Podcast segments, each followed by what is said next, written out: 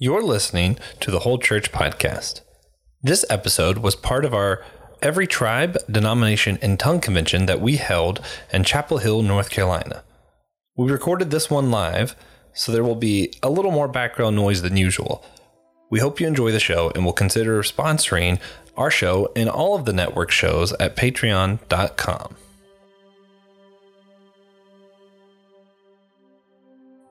I am the true vine, and my Father is the vine dresser. Every branch in me that does not bear fruit, he takes away. And every branch that bears fruit, he prunes it so that it may bear more fruit. You are already clean because of the word which I have spoken to you. Remain in me, and I in you. Just as the branch cannot bear fruit of itself, but must remain in the vine, so neither can you unless you remain in me. I am the vine, you are the branches. The one who remains in me, and I in him, bears much fruit, for apart from me, you can do nothing. If anyone does not remain in me, he is thrown away like a branch and dries up, and they gather them and throw them into the fire, and they are burned. If you remain in me, and my words remain in you, ask whatever you wish, and it will be done for you. My Father is glorified by this, so that you bear much fruit, and so prove to be my disciples. Just as the Father has loved me, I also have loved you. Remain in my love. If you keep my commandments, you will remain in my love, just as I have kept my Father's commandments and remain in his love. These things I have spoken to you, so that my joy may be in you, and that joy may be made full. And this is kind of like pseudo parable. It's not really a full parable, but Jesus is speaking and he makes a lot of claims about what can be done with him and without him, how we can be one with him and God.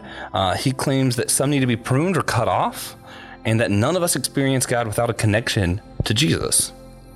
And he claims that we show our love by obeying commandments.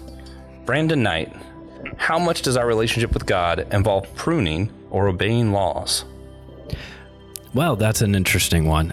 This is actually one of my favorite passages of scripture since going back to seminary. I think it's beautiful, this whole idea of we abide in Jesus. That's usually what it is like when you come to John 15, looking at like verses 4 and 5 there. It's like, that's like the big thing. It's like, oh, we're supposed to abide in Jesus. But what's beautiful about this is that Jesus says, abide in me and I in you. This is we're both connected to each other. You know, later on, I think maybe down towards like verse 20 or something, Jesus says, I no longer call you servants, but friends, or something like that. There's a lot of intimacy in this passage. So to me, as someone who sees the righteousness of Jesus as something that is transposed into us at salvation, obviously we still live and commit sins. Obviously, it's not that we become perfect when we come to know Christ as Savior. But for me personally, this idea of abiding in Jesus and he in us, we keep his commandments first and foremost by being in that relationship with him. You know, it's that substitutionary atonement of we are obeying the law as we are connected to the vine of Jesus, as his atonement has covered us.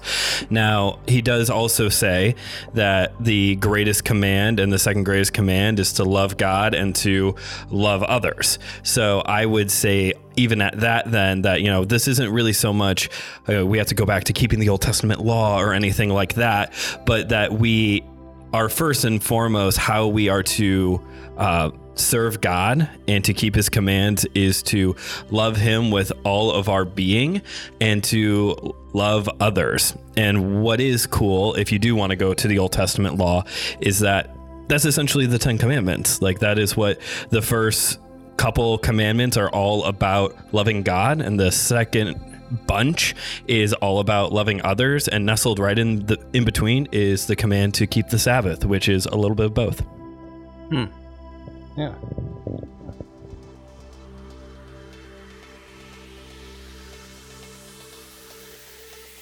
All right, everybody, welcome to The Whole Church Podcast. It could be your favorite church unity podcast. Hopefully, right now, it's your favorite church unity podcast that's part of the Anazao Ministries network, because it's the only one apart currently. Speaking of which, we are here. We are the network, most of it. It is a network where we are Christian podcasters that ask the big questions. And today we have a big question for you all. So first off, let me introduce some of our guests. We have Brandon Knight from My Seminary Life, the one and only, the hero to us all. Christian Ashley, he is where we get Christian from, maybe? In the Pilgrim's Progress, anyway? Allegedly. Yeah, it was written about him. Yeah. It's all true stories. He did. Yeah, he autobiography. Yeah, he wrote it as well. Yep. He fought dragons barehandedly. I do firmly believe it. I'm very humble. Yeah. Humble. And then, of course, there is the only person I know who can both look like the superhero from my favorite anime and also claim to be completely undefeated in God's sport that is ping pong, the one and only TJ Tiberius Juan Blackwell. Thank you. Yeah.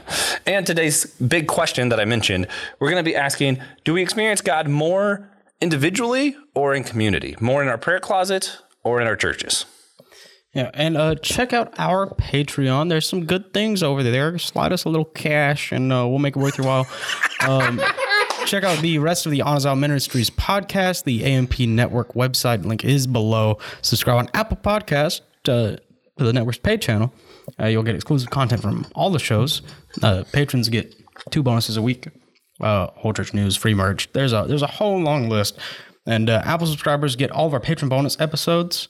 One bonus episode from Systematic Ecology and one a month from Joshua's other podcast, Only for Theology, where he will discuss a single theological term each month. Yeah. Some of them might take me a long time. Some of them probably not so much. God's a theological term. God is God. There we go. I'm just kidding. There's so much more to that. Thank you. Yeah. But as everyone here knows, I do have a favorite form of church unity. And it involves a sacred practice of silliness. It's a great spiritual discipline that I partake in, that in this show we've proven time and time again that it just creates unity. We have never disagreed about the silly question. That's just simply not happened. TJ's going to let me say that on air, and they're not even going to correct me. I can't believe that. So today's silly question for you guys that we're going to partake in and have unity together. We're all captains on an all gods dodgeball game featuring Norse and Greek gods only. Who are your first 3 picks? We'll do just like we're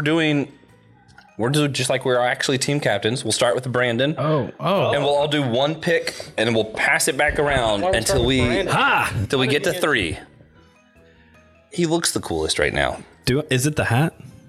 I think it's the beard. I think I just like the beard. The beard. Yeah, it's always the beard. I recently, sorry, you're going to get this story. I recently trimmed it down for graduation, got my hair cut, like to look good for graduation pictures. And then we had the next day after graduation was our final youth group night. And we were outside. We were going to do color wars, cookout, all that type of stuff. So trimmed down beard, short hair. I had like basketball shorts on, which I rarely wear. Barefoot going around. My students didn't even recognize me. Wow. And my one boy was like, your beard is short, you're not wearing flannel, and you're barefoot. I don't know who you are. Yeah, I almost asked you if your beard was different, but then I was like, A, that's weird, and B, there's a lot of things when you see like on camera, like things just look different in person. Like TJ's black shirt. Yeah. And the shape of Will's head. Okay, so first pick in the draft, without any further ado, I choose Ares, God of War. I will also go with Greek mythology, and I will choose Geros, god of old age. Odd choice. For my first pick, I would like to pick Saturn. Well, he's Roman. Well, Kronos would be Greek. Either one. Okay, Kronos. Oh, wait, I don't need that. I'm going to go super stereotypical. Are we doing snake draft? Loki. Are we doing the snake draft? Because Loki can appear to be on any of your teams. He could just suddenly shift, and you think he's one of your teammates, and he's not. Do you get the next pick? No. Okay. That was a very good technical question. I guess I will follow it. I will follow it right up with his brother, and I will choose Thor. Good pick. Ryan, you're welcome. Well, yes. I had to change one of my answers because one of the answers would have been a personification of old age, but that's not a god or goddess. So instead, I will choose from Greek mythology as well, Anadeia, the goddess or spirit of ruthlessness, shamelessness, and unforgiveness. So I need someone to be my thug, and she's my thug. Okay. All right. Okay. Not a lot of sources for that one. Doesn't matter. But my second pick, number 7 overall, I'm going to go with Hermes. God, I really thought you were going to take... Obviously, you all know the one I want. I think it... Hercules? Yeah, yes. Disney's Hercules specifically. Can I have Pain and Panic as a duo? No, I'm just kidding. Yes. Please do. Oh, God. You know, I know I might be setting myself up for failure with this, but he's also quick. I'm going Achilles. Nice. Give me God, but I'll take it. Yeah. Are we okay? Thank you for clarifying that. Oh, that counts. I'll take it. All right, my last choice, this time from Norse mythology, is Bragi, the god of poetry. So now I have someone, if you're on the field with him, you're going to die of old age. I have someone who's going to smack talk you, and now I have someone who's going to smack talk you again via poetry. I'm going to go with Zeus, very famously good at throwing things.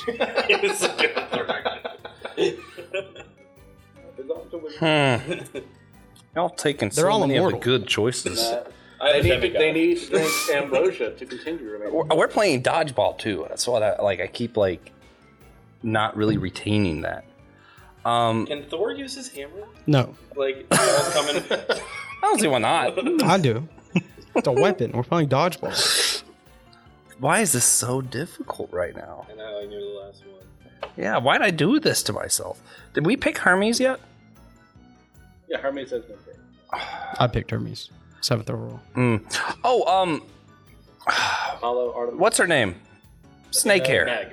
Medusa's not a god. No. That doesn't count? No. Are you sure? Yeah. Does Percy Jackson count? I didn't use my personification of... I didn't say you couldn't. Nelly, was Poseidon Greek? No. Which canonically is Poseidon. In a wrestling match. I thought he was, yeah. Yes. So Poseidon. Yeah. Poseidon. Okay. Yes. Famously good at dodgeball. Famously good. Every single one of those people. Famously cool looking. That's not true. They're all mortal. No, they have to drink ambrosia and they have to eat of the golden apple. Loki is gonna pull most of the weight on mine. Well, Loki and Hercules. Hercules got the strength on him. Loki's gonna do the trick stuff, and then Poseidon's gonna look really cool. I have nothing to comment on that. I just want to let everyone know that Christian does have a great strategy because back in the 80s and early 90s, Randy Macho Man Savage's brother was a wrestler, and his whole gimmick was to go out there and read a poem before he beat up his opponent. So I think you've got a good strategy. That's amazing. That's so funny. I think I've won this draft overall, and I'd like to thank God for the actual God for his choices in this matter. He gave me the wisdom. It's all yours. You might be the only person who thinks you won this draft. And that's all. I gotta let you know, I don't think that I won this draft, but I think that I'm gonna have a lot of fun hanging out with my team. I say I would not have fun. We'll lose, but we'll have a great time hanging out on the sidelines. No, we'll all die because we are the only people that Christian strategy works on. No, it works on everyone here. Read the myths. Which ones? All of them. No, Greek and Norse they don't all say ambrosia. Greeks, they need ambrosia. So our silly question segment is now over, and Christian and TJ is going to transition flawlessly to the next thing. So I believe that it's Josh doing this. So we usually do God moments at the end of our episodes, and still will. But more generally, how do you tend to find God in your life, and are there any settings that you feel closer to God in, Christian? I mean, normally for me, it's when I learn to shut up and get rid of distractions, because as someone who suffers from whatever the heck I suffer from, never been diagnosed, I have to have constant background noise on, whether I'm actually listening to it or not. And if I don't, mine gets agitated because I focus on a lot of things at once, but then there's not something to take away from that if there's not white noise. So if I remove all of that, I'm forced to be in a position of where God can actually speak up. Like, surely you could speak up over all that if he wants to, but it's a lot easier if that's not around. Now, on any settings, definitely in nature. And that's something I also remove myself from a lot, especially this time of year. The only time I'm willing to be out. But like when I'm out there alone, I do get a sense of his wonder and who he is. A specific place. That's an interesting idea. This is actually something that within the past year has been a bit of a transition for me having a son. It was, back in the day, my commute to work. Real early in the morning, I learned early on that even though I do enjoy punk rock music and grunge and all of that, that it wasn't really the best thing to listen to at like 5 a.m. for my mental health. And so I started listening to the very stereotypical Christian radio stations, praying, all of that, like that. That was a big part of my, like, where I really felt God. I felt God in this Chili's as I was moving to getting over to work. But since I've become a stay-at-home dad last year, that has gone away. That like commute time, obviously. So it's kind of been a bit of a work in progress.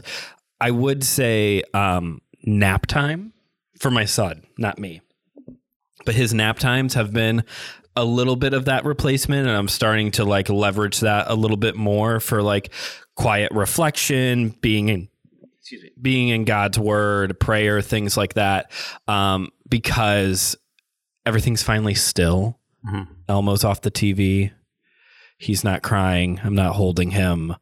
And I have to be intentional still because it's very easy to just like, okay, I guess I'll scroll TikTok now until he wakes up, or to, you know, put whatever on Netflix. But yeah, I would say maybe during the 2 nap times is right now in the stage of life I'm in is where I get like the most experience with God. I want TJ to answer this as well, but for me, which is funny because I think I'm gonna, as I think everyone expects me to say like group settings. But no, I actually am pretty introverted, even though I care a lot about the church and the people of God being one together. Probably if I'm alone on the beach, especially like at nighttime, and there's just this reflection of the ocean that looks infinite, the sky that looks infinite. There's just stars. The noise are just right. And it's like God just set the mood.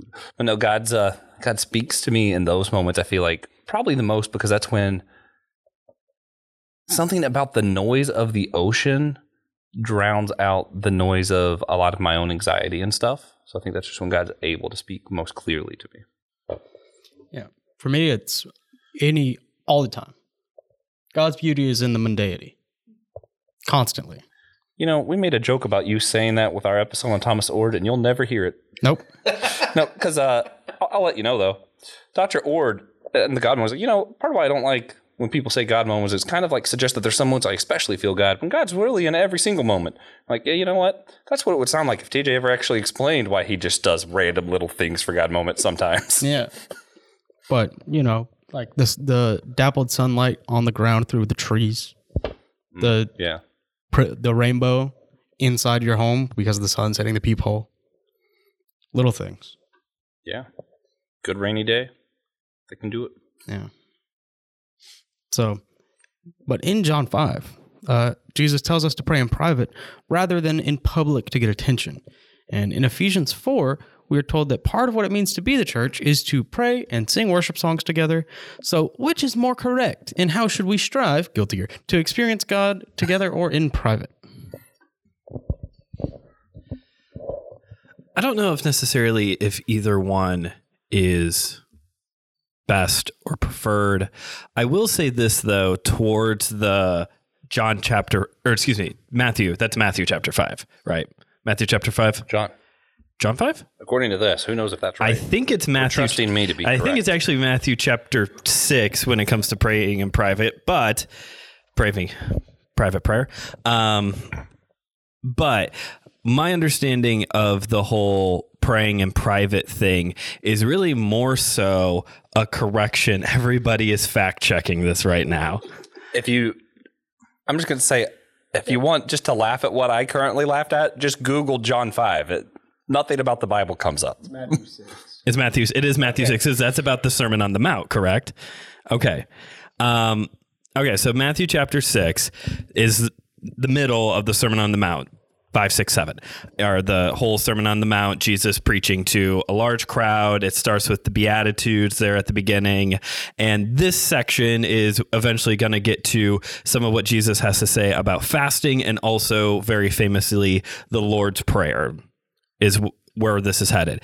My understanding about this whole praying in private thing, though, is not so much like you have to only pray in private. Like, I know some people are very much against praying when they're out to eat somewhere because Jesus says, pray in private. Which, if that is your conviction, that's fine. But if your conviction comes from this, let me let you in on a little secret here. Within the context, though, what Jesus is talking about is not praying like the Pharisees, because the Pharisees, he's giving two corrections here, one on the Pharisees and one on the pagans, how they pray. And the Pharisees, they were attention seekers in their prayer life. Remember, Jesus, in a lot of his teachings, is very anti-religious establishment of what it had become within Judaism. And so he comes along and he says, no, you don't pray like the Pharisees. You don't pray to say that, you know, to get all of the attention. You know, he does offer another parable later on talking about how, you know, one Pharisee is in there in the temple praying, and he says, God, I thank you that you did not make me to be like this guy over here. And then this guy over here, I think he's supposed to be a tax collector in the parable. He's beating his chest saying, Lord, have mercy on me, and will barely look up as he is praying. So when it comes to this private prayer thing, this is more so within context, Jesus talking about, you know, don't pray like the religious elitists who are trying to get attention, or like the pagans who rambled on and babbled and was using prayer more as like a way to like manipulate the gods to do a thing. So coming full circle, private prayer, private individual Bible studying is a good, healthy spiritual discipline to be doing things. But in context of what we're talking about here in Matthew 6, this is a little bit more of like a check and balance of don't pray to seek attention. I don't have as much to say about the other one, but I just wanted to clarify Matthew 6 a little bit. Yeah, I like the clarification that it's not John 5. Yeah. That's a good thing to know about Matthew 6. You're welcome. Yeah. John is still touring with Rob Zombie as we speak. Wow. That's just funny. Yeah. Okay. Didn't expect that to come up. I couldn't agree more with Brandon on this one. Neither one is more important than the other if you're using them correctly. Like, once again, the whole, am I praying in public so that people are looking upon me as a man, this guy, he doesn't have anything bad he has to pray about. He's praying for everyone else. He's praying for them to be well. He's praying that he continues to be this great person that he always is. It's like, everyone knows that's fake at the end of the day. Mm-hmm. If that's all you're doing, like, sure, we should publicly come together at times and pray for one another's needs. Well, how am I supposed to know if no one tells me? Mm. How are you supposed to know what's going on in my life if I don't tell you? Well, you're not going to know. You can say, oh, I'll speak for all the unspokens and pray for them. Well, that works. I mean, it works, but wouldn't it be more of a connection, more of a relationship to come to one another, sometimes in private, sometimes in a public setting, and say, this is what is going on. And the private part, that's where you need to be with God more often than not, is that moment of, I don't need anyone else hearing this. This is what I'm wrestling with right now that I'm not ready to talk about with other people, but I know you'll always listen to me, God. Yeah. Can you imagine just eating dinner out somewhere and bowing your heads, and before you start to pray, you look around the restaurant and be like, does anybody have any unspoken prayer requests? Raise a hand. That'd be pretty funny. We'll allow it for people to back. Yeah. Well, we might live in a place where that would work. Yeah. I don't know. Chicago. That's just funny. Godless place. So I guess the answer is context. Context. Okay. Context. So I'm going to provide some context for Ephesians 4. One important clarification, much like Brandon's, is that Ephesians 4 is actually Ephesians 5 in this case. Ephesians 5:4, I assume, is what we meant. It's in Ephesians 5. So both of those chapters are wrong. Whoever wrote this outline. You just type in names. Habakkuk 9:10. For God so loved the world. Oh man. Okay, but Ephesians 5 is So the book of Ephesians is Paul writing to this church because they had a lot of questions. And their questions were basically, what does it mean to be the church? So I'm going to go back to something I've been harping on a lot lately. The early church, all the way till Thomas Aquinas, they really focused on salvation was becoming part of the church. So for them, when they're asking, what does it mean to be the church? They're asking, what does it mean to be saved? And what he says is what it means to be saved is to be the church. And what that looks like is you pray together, you sing truths to one another. So not the Jesus is my boyfriend stuff, but the truth hymnals that Brandon talked about in our devotion this morning. You sing to each other, you instruct one another, you speak in truth, you love together. I always go back to the C.S. Lewis quote when he's talking about friendship, and he says, if you want to be friends with a warrior, you fight together. If you want to be friends with a poem, you read together. If you want to be friends with a Christian, you pray together. And that's one thing that I feel like if I had to say somewhere the focus should be, I would say the church, because that's what it means to be saved. But I also feel like when Jesus prayed that we be one as him and the Father are one, he was making a really clear analogy for us. We shouldn't be able to articulate a difference of what it means for me to have my private thing and for me to be part of the church, because just as much as Jesus is one with God, I should be one with the church. So it's really hard to make that thing.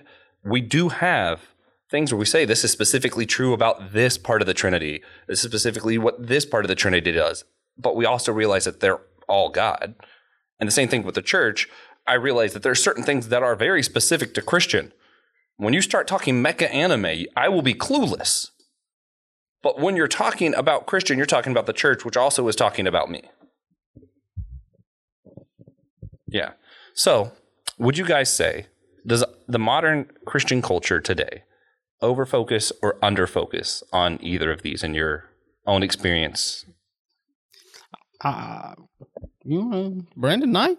I can take a stab at it. I think there are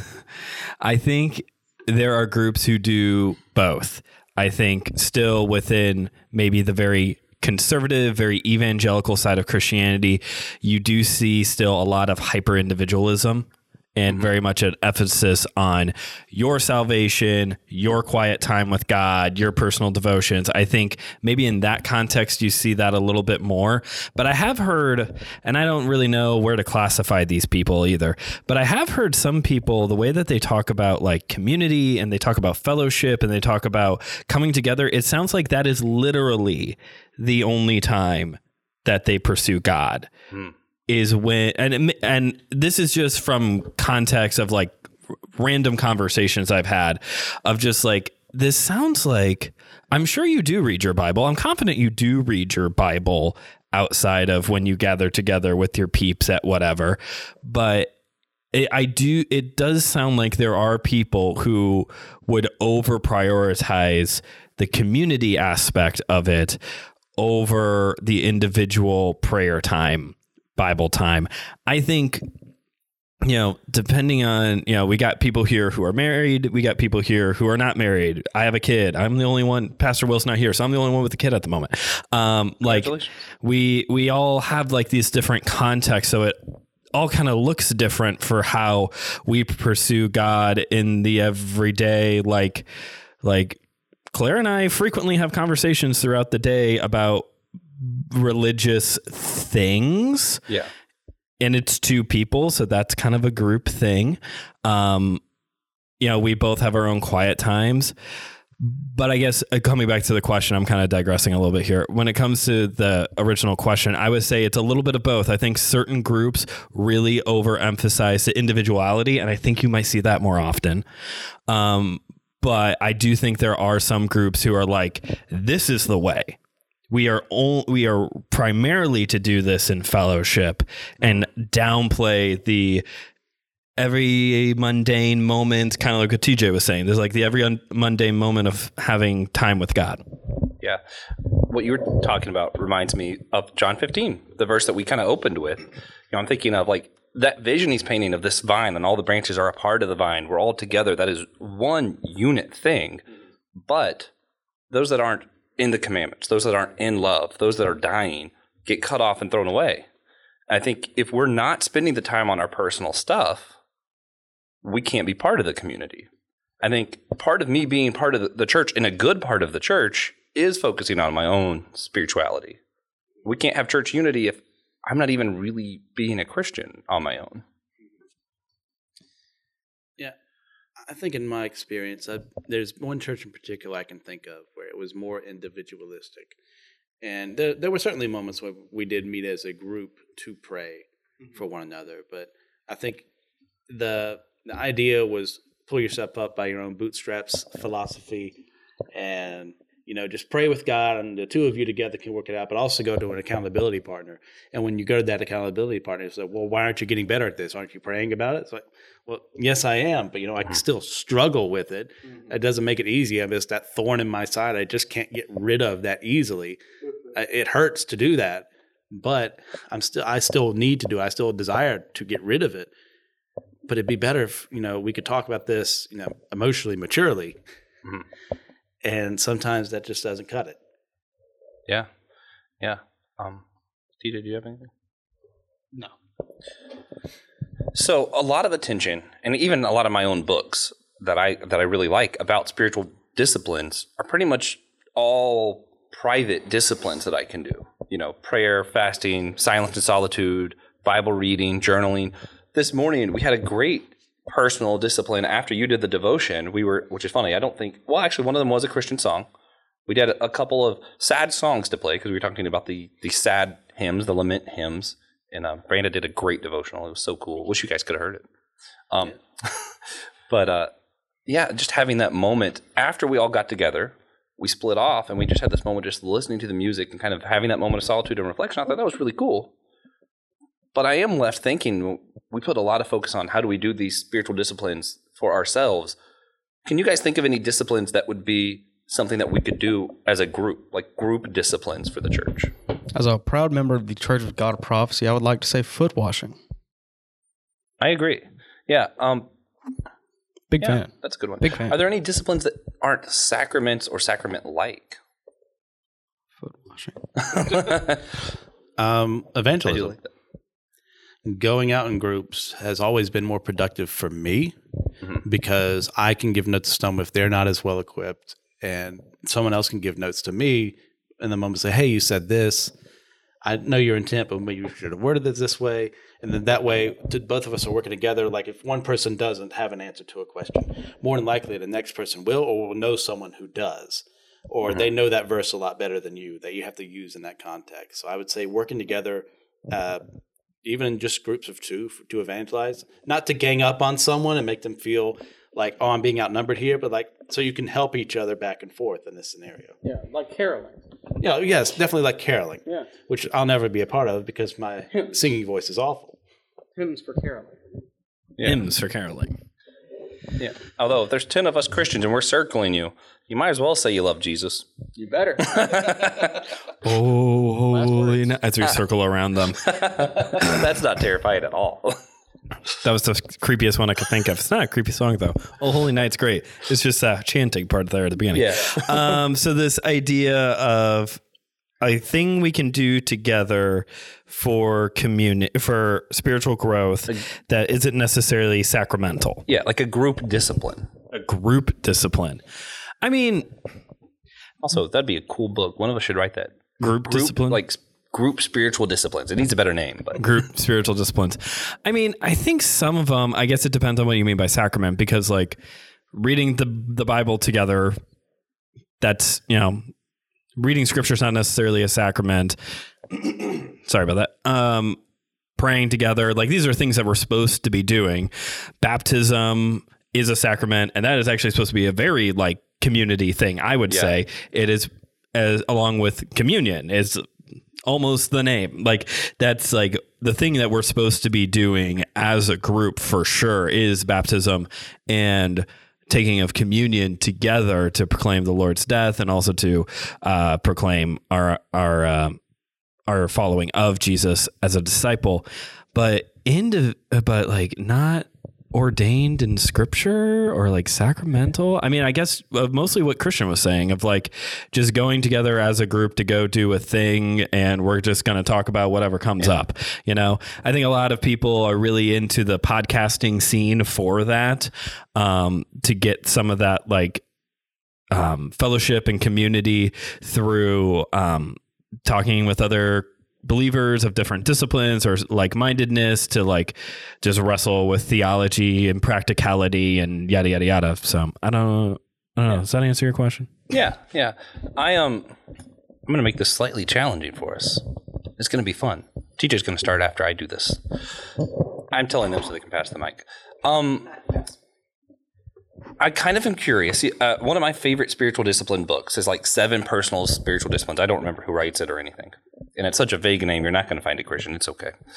I'm kind of like, if we had 7, and I think a lot of it is like church, for me, it's church lingo that doesn't mean anything to us anymore that we just don't think of as disciplines. For example, Bible reading is considered a personal discipline a lot of the times. Can also be a group discipline, as Brandon mentioned. I think fellowship, you know, it's a church lingo that we just forget that it actually has a meaning, but like really to make a discipline out of doing stuff like last night when we were all playing pool and hanging out at the barcade in Chapel Hill, like I feel like that's actually something we should be really intentional and put effort into making sure that we are spending time together without a purpose of achieving our podcast numbers or anything like that, but actually for the purpose of fellowship. I think making that a discipline would be good. And you know, some of the stuff that's mentioned here, singing together would probably be good. So I'll start off our 7. Singing together in fellowship. Let's see if we can get to 7 group spiritual disciplines for our made-up book. So 7, they can be spiritual disciplines, though. They need to be, but they have to be group disciplines. Okay, foot washing. Let's make sacraments just in general, and we'll include foot washing. Okay, foot washing. So sacraments. So we got fellowship. We have singing. We have singing. Sacraments. We'll include foot washing as its own thing. Sacraments. I like that. Sacraments and foot washing. So we're at 4. We're at 4. Okay. Brandon, anything coming to you? We're at 4. Fasting. As a group. Yes. How do we keep it from being too individual? Because a lot of people, do we keep each other accountable? It's kind of like you're getting together to fast for a specific purpose altogether. Okay. I like that. So let's say I didn't do that this morning with the devotion, but when we were talking about lament this morning, you know, there's no better way to feel loathing and wanting to be happy than, hey, we're not going to eat the rest of the day.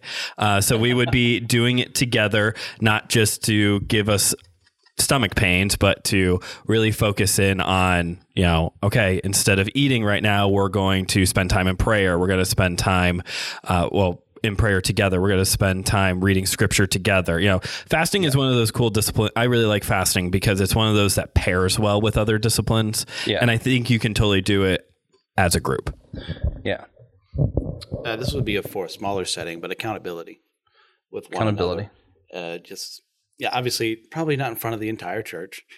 Yeah. But groups of as low as 2, 3, enough people that have proven trustworthy that you can go to them and the secrets won't be let out. They won't be reporting to the higher ups and people won't be talking about you behind your back. Those things have all happened to me. That's why I'm very kind of upset at that. But at the same time, it's something that needs to be done. So you got to learn how to discern who you can talk to and who you can't talk to and who needs to be working on their relationship with God in that regard. Yeah. So do you have one? I was going to say probably my favorite group discipline would be like a pie eating contest. That does not count. That falls under fellowship. For God. That counts under fellowship.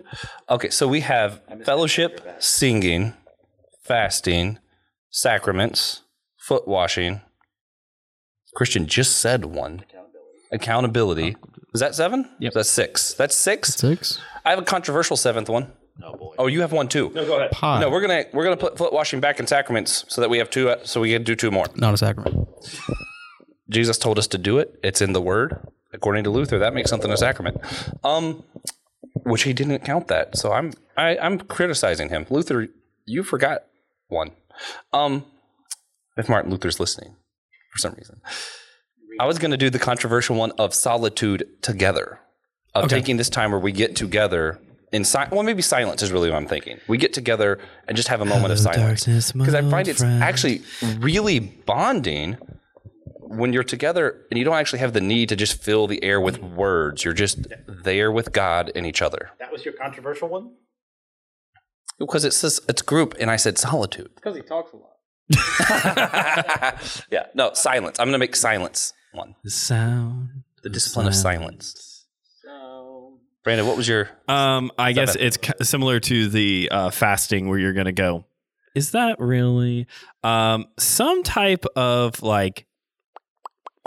I don't want to use the word tithing because that gets off into a whole other different conversation, but bringing of your resources together to bless others. So socialism. No, don't be that person. Please don't be that person. Oh my gosh. I'm sorry. I apologize to Brandon and everyone. I have had so many TikTok related conversations because of that. I apologize again to Brandon. So, but no, like, actually, what I thought of initially was, did you ever do like penny wars, penny marches, and VBS when the kids would all battle each other out? It was like a way for kids to learn about tithes and offerings, that they would have a competition. It would either be, it's just Chicago. That's those churches with money. Even that's you, what y'all even are you, doing. We both had like a Baptisty background. I did not do the penny stuff. Okay. So, okay. I believe y'all afforded could have pennies as children. Okay, so we had this thing. Who would have thought? Please leave a comment if you know what I'm talking about. Validate me. Please validate me. Illinois listeners. All of our Illinois, Northwest Indiana, Chicagoland listeners will know. So at VBS, you have VBS, right? They will. Okay, they are. Awesome. This is an awesome podcast. It's like this competition is to teach kids how to like. About offering, about tithing. And usually there's like some end goal at the end of it. It's like, okay, throughout this week of VBS, we're going to raise money for so-and-so missionary is usually what it is. And it's like a big competition, boys versus girls or the different age groups. And you just, you know, you bring your spare change and whichever group raises the most money at the end of the week. Usually it was like, the pastor will get pied in the face by that group or dump buckets of water. It was usually like the pastor had to take a hit for everybody. So that's kind of where I got that idea. But, you know, the church does that as well. Again, it's kind of like individualistic in the sense that, you know, it is my money that I'm bringing. But if we are working together for a specific purpose, I think then you can count. For a single goal. Yeah. The discipline of fundraising. Discipline of fundraising. Yeah, because I don't want to use the word tithing because that gets all into a whole fundraising other... Fundraising is such a more normal word. Crowdfunding for Jesus. Yeah. You mean like the spiritual discipline of crowdfunding for Jesus. When Caleb stops talking, singing music, and they talk instead? Is that what we're talking about? Yeah.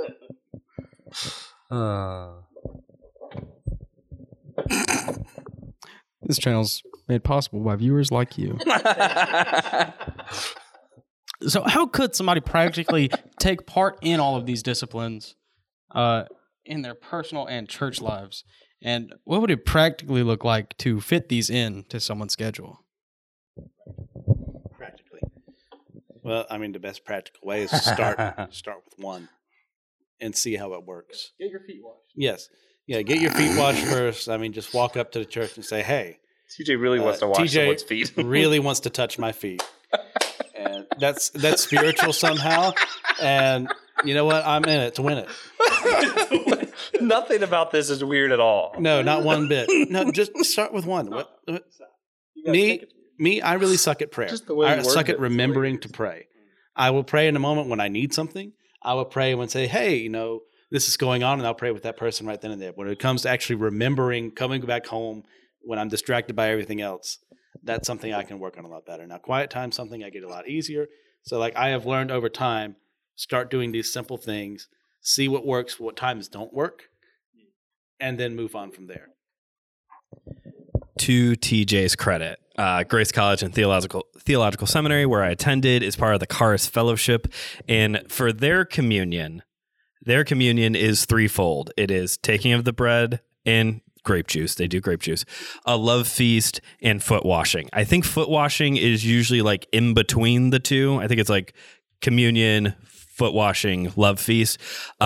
So to your credit, it is not that weird. I was really concerned you were going to say in between like the bread and the grape juice. And I was like, oh no, I'm not touching someone's feet. In between those two parts. Yeah, yeah, yeah. Swallow the bread, you have to keep it in the whole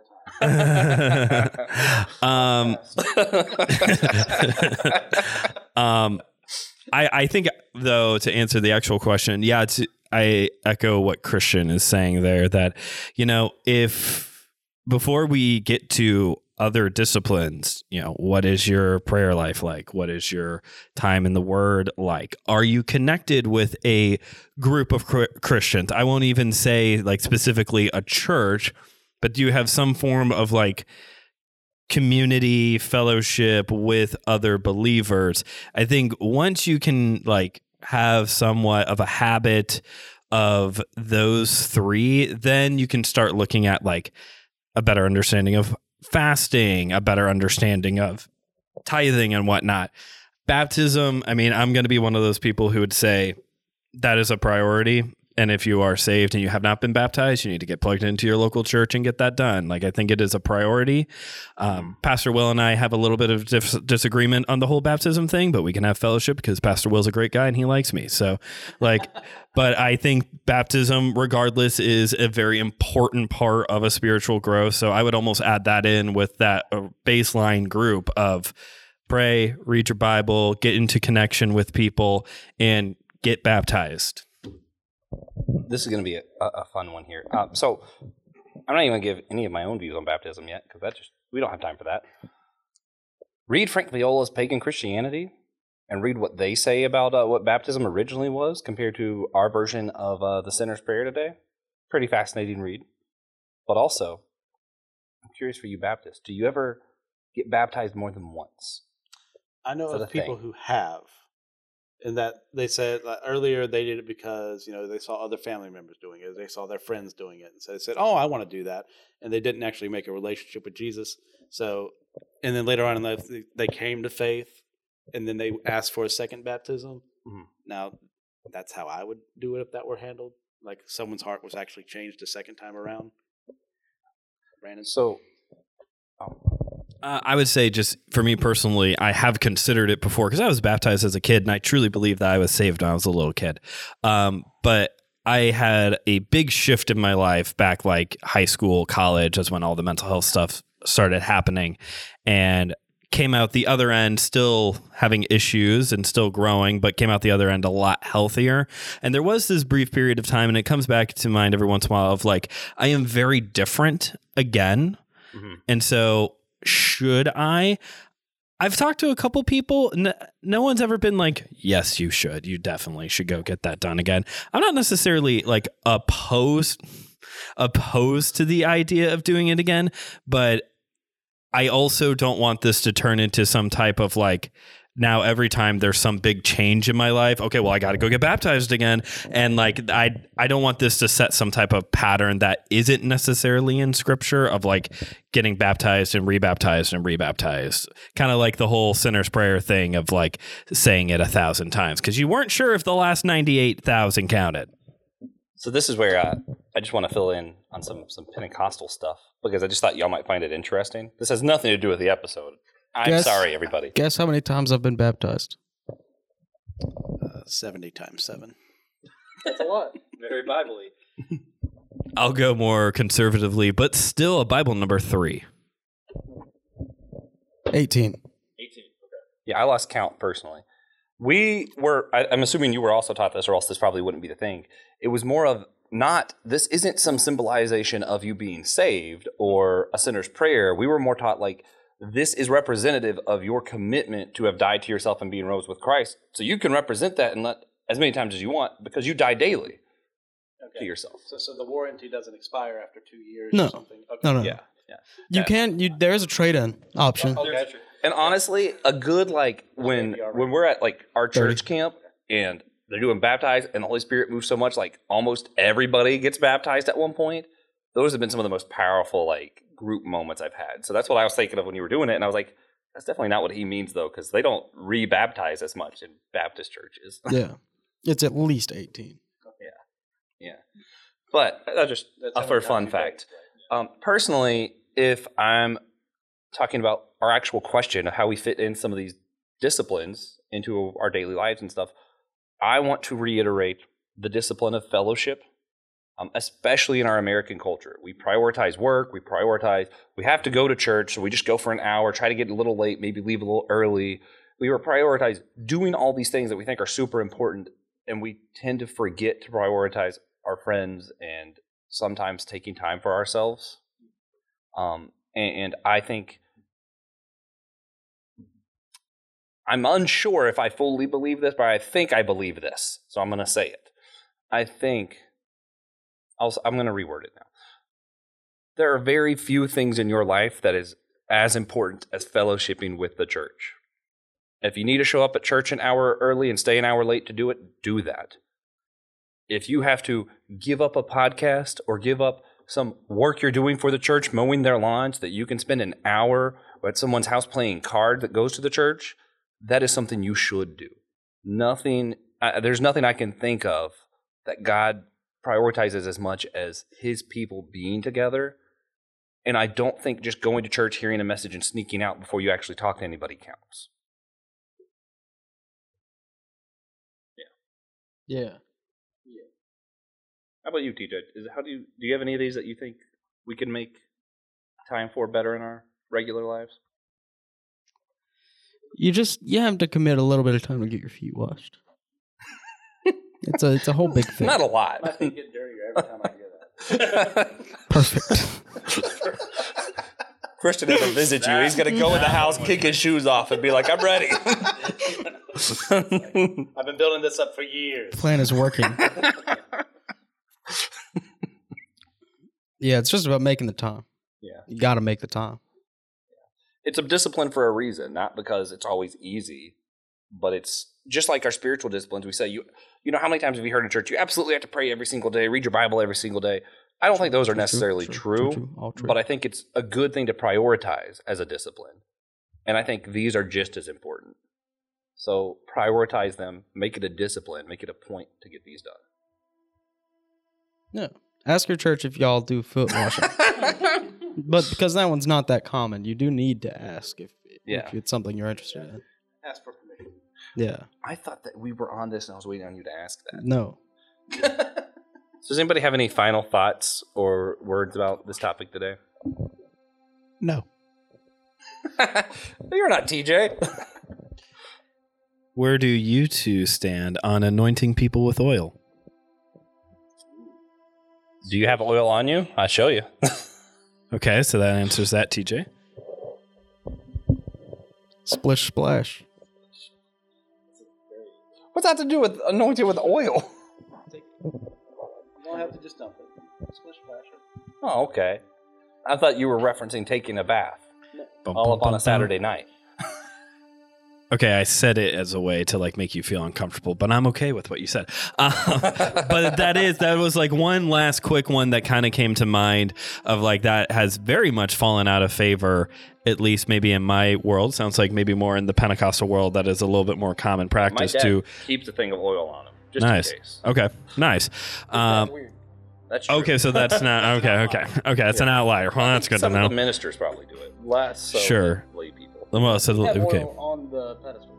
Yeah, there's always one on the podium. Okay, yeah, and I think that is maybe in our world something that could be brought back into style a little bit of, we can get all into the nuance and the blah, blah, blah of James chapter 5 when it comes to the anointing with oil and yada, yada, yada. Is it symbolic? Does it actually have power?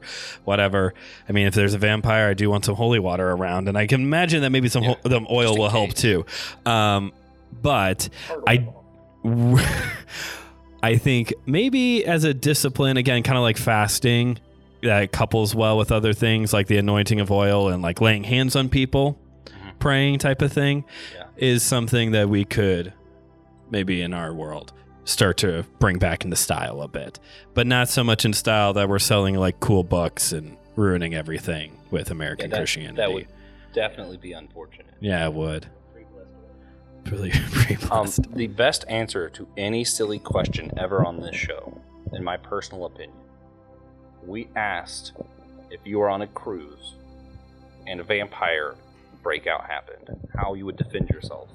And Father Jonathan, who is a Greek priest, said I would simply bless the pool and then chill. That's brilliant. Yeah. That's brilliant. Well, he has the power.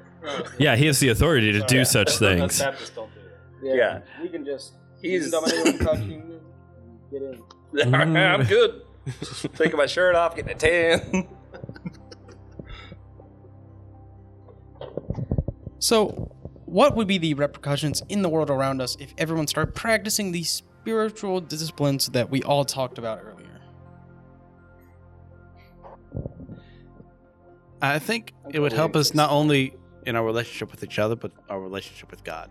And like, why do we do these things? Why do I need time every day to read my Bible? Why do I need time to pray? Why do I need time to fellowship with other people? It's not because I want it. I do want it, but I need it in order to be better at this job. That lone wolf Christian that I always want to be, I need to kill that idea every single day because it's not good. It's not healthy. Even though I think this time's the charm. It's never been the charm. Mm-hmm. People's feet would be a lot cleaner. I think if we all started embracing this a little bit better, I think we would have some healthier churches, have some healthier groups of Christians, have some people put into situations where they're going to have to critically think about how their own denomination does certain things, you know? Yeah. And...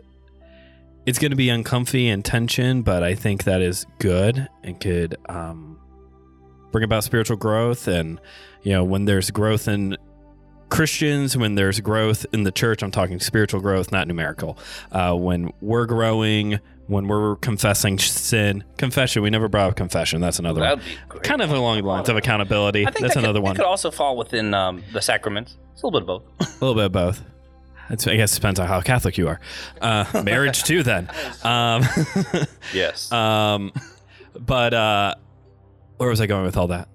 Dang, I haven't had any coffee today.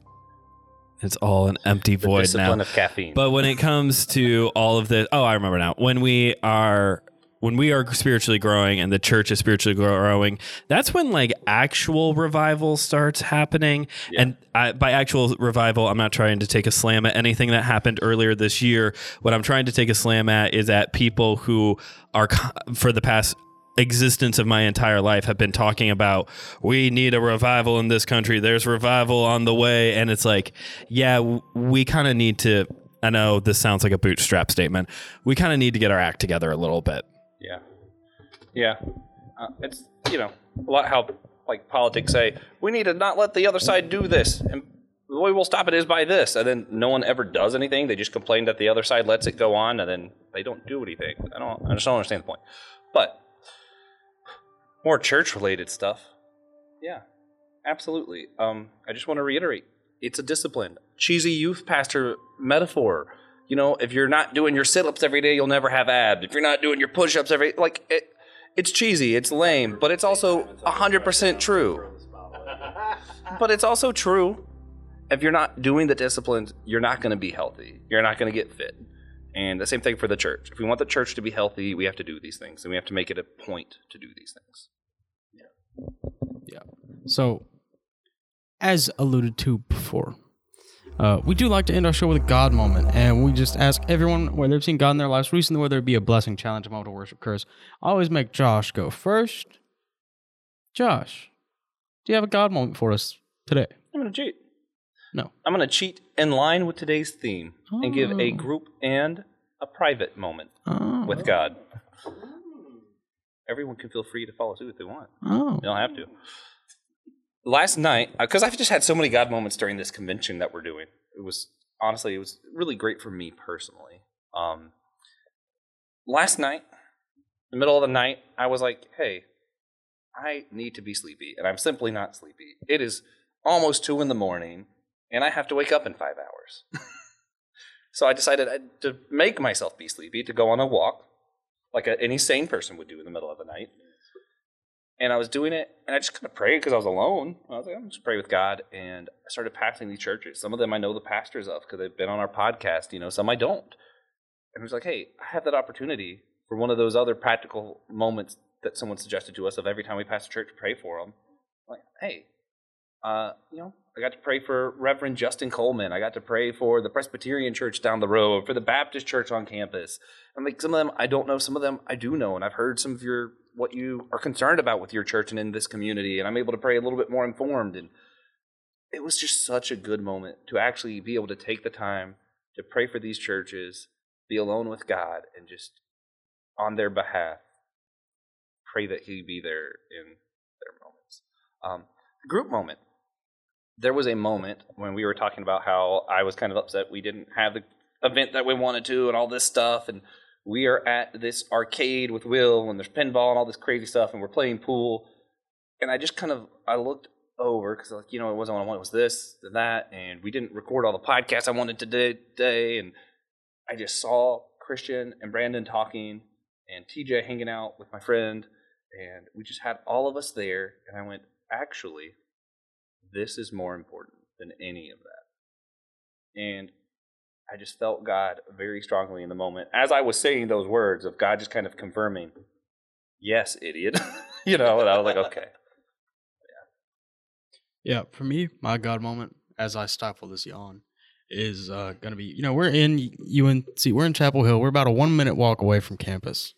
Mm-hmm. And walking past these streets, walking past these stores on Franklin Street, and just hearing people talk about, you know, their last few days, their last 4 years. It's always important to remember that the people around you are also people. They're not NPCs. They've been living their own life. And it's really cool to see so many people going through such a massive step in their life when I'm just hanging out. Yeah. Yeah. So that, I think that's amazing, actually. Absolutely. Yeah, I feel God in this Chili's. It's church, so like that's not fun. Yeah. I'll say this is part of the group moment. Earlier today, we all received a very light rebuke from Joshua regarding, like, we were teasing him over something. I don't know if you want to go in depth. I didn't think that was a rebuke. No, I mean that in a positive way. I don't even know what we're talking about. A very positive way. It was more just providing context. Yes. But it came with a very light rebuke, and rebuke is good in this scenario. I didn't mean it to be a rebuke. No, don't. Shut up. I'm talking about you. Tell about how much I love you. Shut up. But it needed to be said because we didn't understand the context of why he was made. Okay, yeah, Josh being someone who suffered from a very terrible car accident where he suffered immensely from that, we were making fun of him for not riding with us whenever we went anywhere and walking wherever he went, even though it was a lot slower to get there. But he mentioned how much it had harmed him to go through all that, to be literally at the doors of death at that time. And it's very difficult for him to be in cars in a scenario where he's not in control of that scenario all the time. So we needed to be told, hey, that's why I'm not doing this. It's bothering me. And then you know what we said? We ganged up on him and we beat him up. No. We said, man up, pick yourself up by your own bootstraps. No, we said, okay, thank you for saying that. I'm sorry for doing that. And it worked. And it was a beautiful moment, very small moment, but it needed to be said. And I'm all for that in a group setting because we need to let these things be known if they're bothering us, because if we just let them linger, like I tend to do sometimes, it's going to burst out at the most inopportune moment. And no one's going to know why you're upset. Well, also, it's just one of those where I'm like, I usually just ignore things. And then I'm like, at a certain point, I'm like, you know, maybe they need the context because this seems like it's going to keep coming up. And it was. I walked with them. These guys are mean. Well, I'm one of lazy. Them loved me. Yeah. And I'll just say in a more private moment, just this whole time of being around these guys that, once again, I've only ever met Josh in person before all this. And, yeah, I still came here. Why I ever made that decision, I'll never know. But, no, just having a private moment, just watching everyone in this room at one point in time and going, you know, these men are my friends. I enjoy that. Yeah. Thanks, God. I'm going to go more the TJ route and say... I'm kidding. No. Go. I'm going to go more. Yeah. While we were sleeping, he washed our feet. That's why that was so clean. Oh. I'm going to go the more TJ route on this and say I've had a lot of good food on this trip. And I'm... True. Yeah. Real food. Real food. Not northern. Not northern process. It's a southern process. Yes. A lot more grease. It's been real, but it's been a lot of good food this week. I've enjoyed the trip and that burger where we just got burgers from. Yeah. Al's Burger Shack, is that what it was? Yeah. Hey, shout out to them. Thanks for sponsoring our event now. Yeah, good food. It's not even the best burger I've had this week. Oh, yeah. It's the best I've had this week. It was pretty good.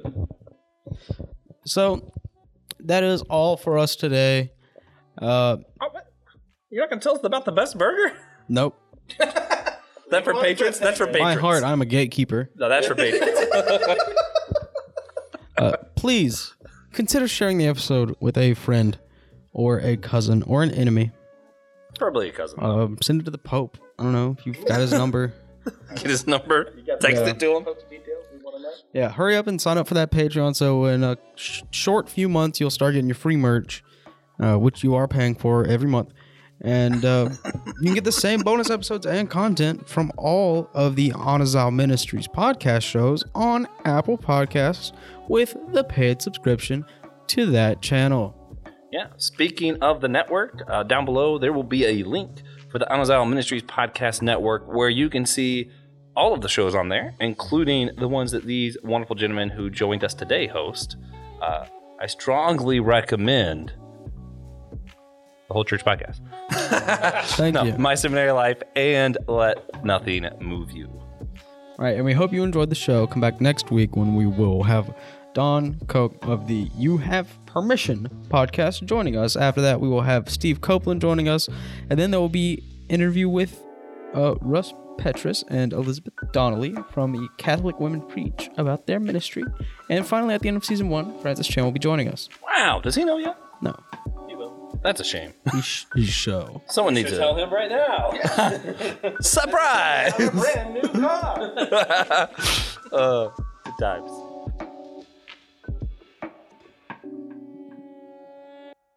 Thank you for listening to the Whole Church Podcast. Remember, you can always sponsor our show at patreon.com/thewholechurchpodcast.